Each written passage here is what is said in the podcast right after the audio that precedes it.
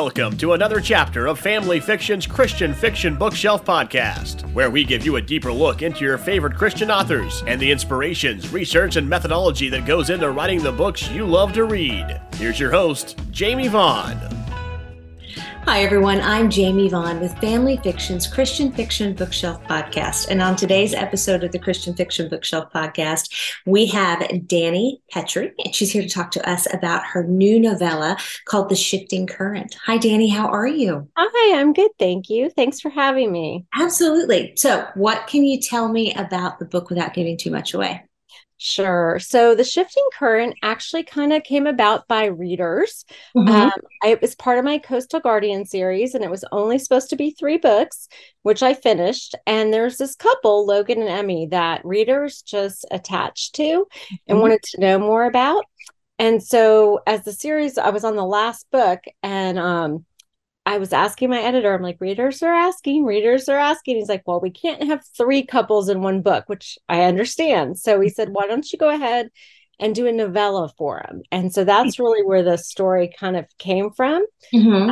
Um, and then I kind of I took it from there. And so it's it's a story you can read uh, as a sequel to the series. But if you haven't read the series, it does a standalone. Um, the couple uh, Logan's grandfather, unfortunately, is murdered, and he gets a phone call.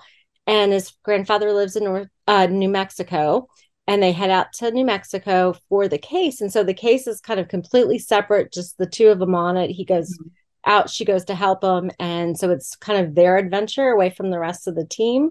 Although the team still pops in here and there to check on them. So Gotcha. So, well, that has to be really gratifying that the fans are asking for more of this yeah. series. Yeah, it was so it was so exciting to to get reader emails and and just to have them attached to the characters so much. Mm-hmm. And I love them and wanted to tell their story, but I probably wouldn't have got away with it if my readers hadn't kept asking. So I'm really thankful they did. Yeah. Well, that's an important lesson, viewers. If you love a story, continue to tell the author so they can tell their publisher because the publishers want to know what you're wanting to hear and read.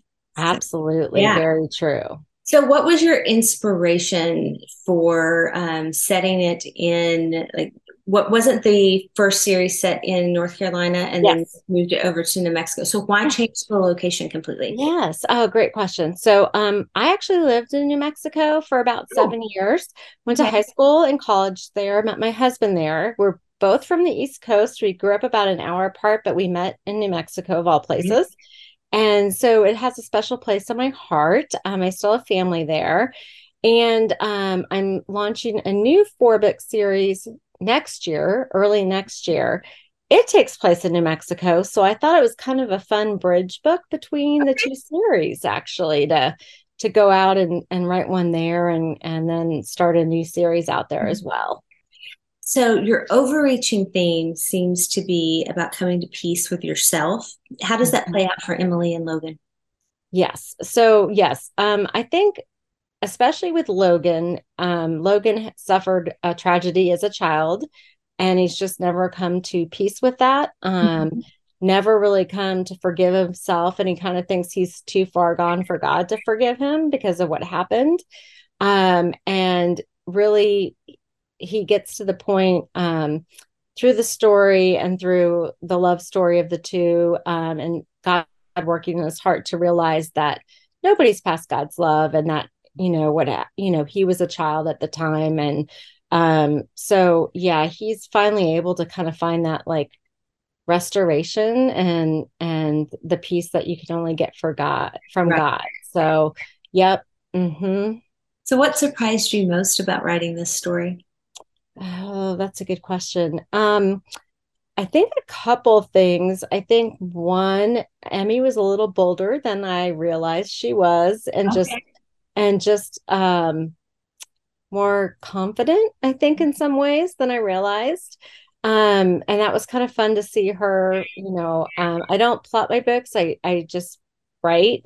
Oh, and wow. so seeing her just kind of come to her own, I think, you know, as she's grown throughout the series was really fun. And then writing the series itself, um, I it's been years since we lived in New Mexico, so I did some research and I couldn't believe like how it's grown or places have changed or, you know, how much I just still needed to like go back and relearn. So that was a lot of fun as well. Yeah. Oh, wow. So you said that you don't plot your books out and i've talked to a lot of authors and i mm-hmm. love hearing their writing process. Tell me a mm-hmm. little bit more about like how do you grab those ideas and run with them? Sure. So um, usually what i do for whatever reason um, i tend to start with a job of some sort like oh mm-hmm. i'm really interested in the coast guard. What could i write about them? Or i'm really interested in a family that would own an adventure outfitting company. Like what would that be like and then once I have the job, I usually think, okay, where would that make sense to be set? Mm-hmm. Or is there a place I really, really want to learn about and write about? And then when I have the two of those, um, I usually will come up with the overarching, um, some, you know, the grandfather was murdered, or, you know, there was a mass shooting, or there was, you know, in different mm-hmm. scenarios.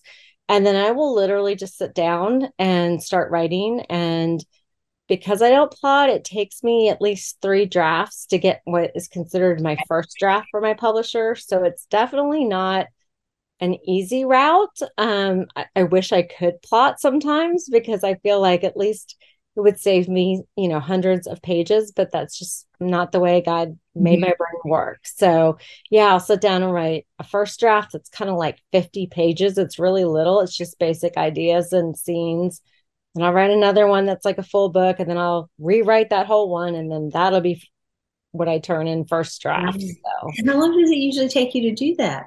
Yeah, so I usually I do a book a year. Okay. Um, so, um, but then you know, there's time for line edits and galleys and revisions. So I would say about nine months for a full book. So okay.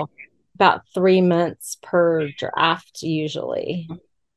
And I can imagine that's really hard taking things out that you really thought you loved, or yeah. you know, having to make all that that link up together. Yeah, yeah, it is. It is, but it's fun, and um, I enjoy it. Um, I think it would be if I ever got to the point where I didn't enjoy the process. I don't think I, you know, that I'd still be writing because yeah. it's not easy for writers, and they've got to love what they're doing, or mm-hmm. you know, why do it. So. Yeah, yeah, I completely understand. So when the reader gets through this book, gets to the last chapter, turns the page, gets to that last period, shuts the book, what do you want them to take away from it?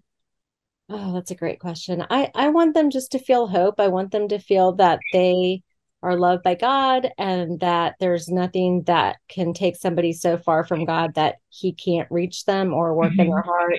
Um, and that we all can find peace and forgiveness in God. Okay. And why do you think that storytelling is so important? Oh, I love storytelling. I I love the power of story. Um, you know, Jesus is an example, and you know, God wrote the Bible for us. Jesus right. taught in parables. Um, it's it's a way to convey things that people are more likely to sit and listen to than let's say you know me preaching at somebody. Right. but if i'm telling a story that has a, a faith element mm-hmm. you know what my hope is is that they're going to be inspired by that faith element and that they're going to enjoy that. And at the same time i think just stories entertain. They give us an escape. They take us to different places. We get to meet new people. And i just think they're just so captivating you know? It's that's why I read tons of books myself. So, so how can people find this book? Um, so you can just go on my website, danipettrey.com. It's on um, Amazon, it's at Baker Books, it's on Barnes and Noble. So at your favorite retailers. Perfect. Perfect. So you did say you teased a little bit about you've got a new series coming out. What yes. can you tell us about that?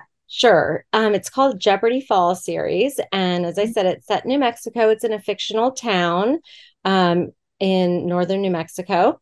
Mm-hmm. And uh, the first book in the series is called One Wrong Move. And I just revealed the cover about a week ago, which I'm very excited about. And it follows a family of uh, private investigators. Mm-hmm. So it's fun to, to, go back to writing about a family. I haven't done it since Alaskan Courage. So hoping readers will want to get to know the McLeod family too. Nice. Well, Dani, thank you so much for spending time with us on the Christian Fiction Bookshelf podcast. And everybody, make sure to go and pick up her book. It's out now.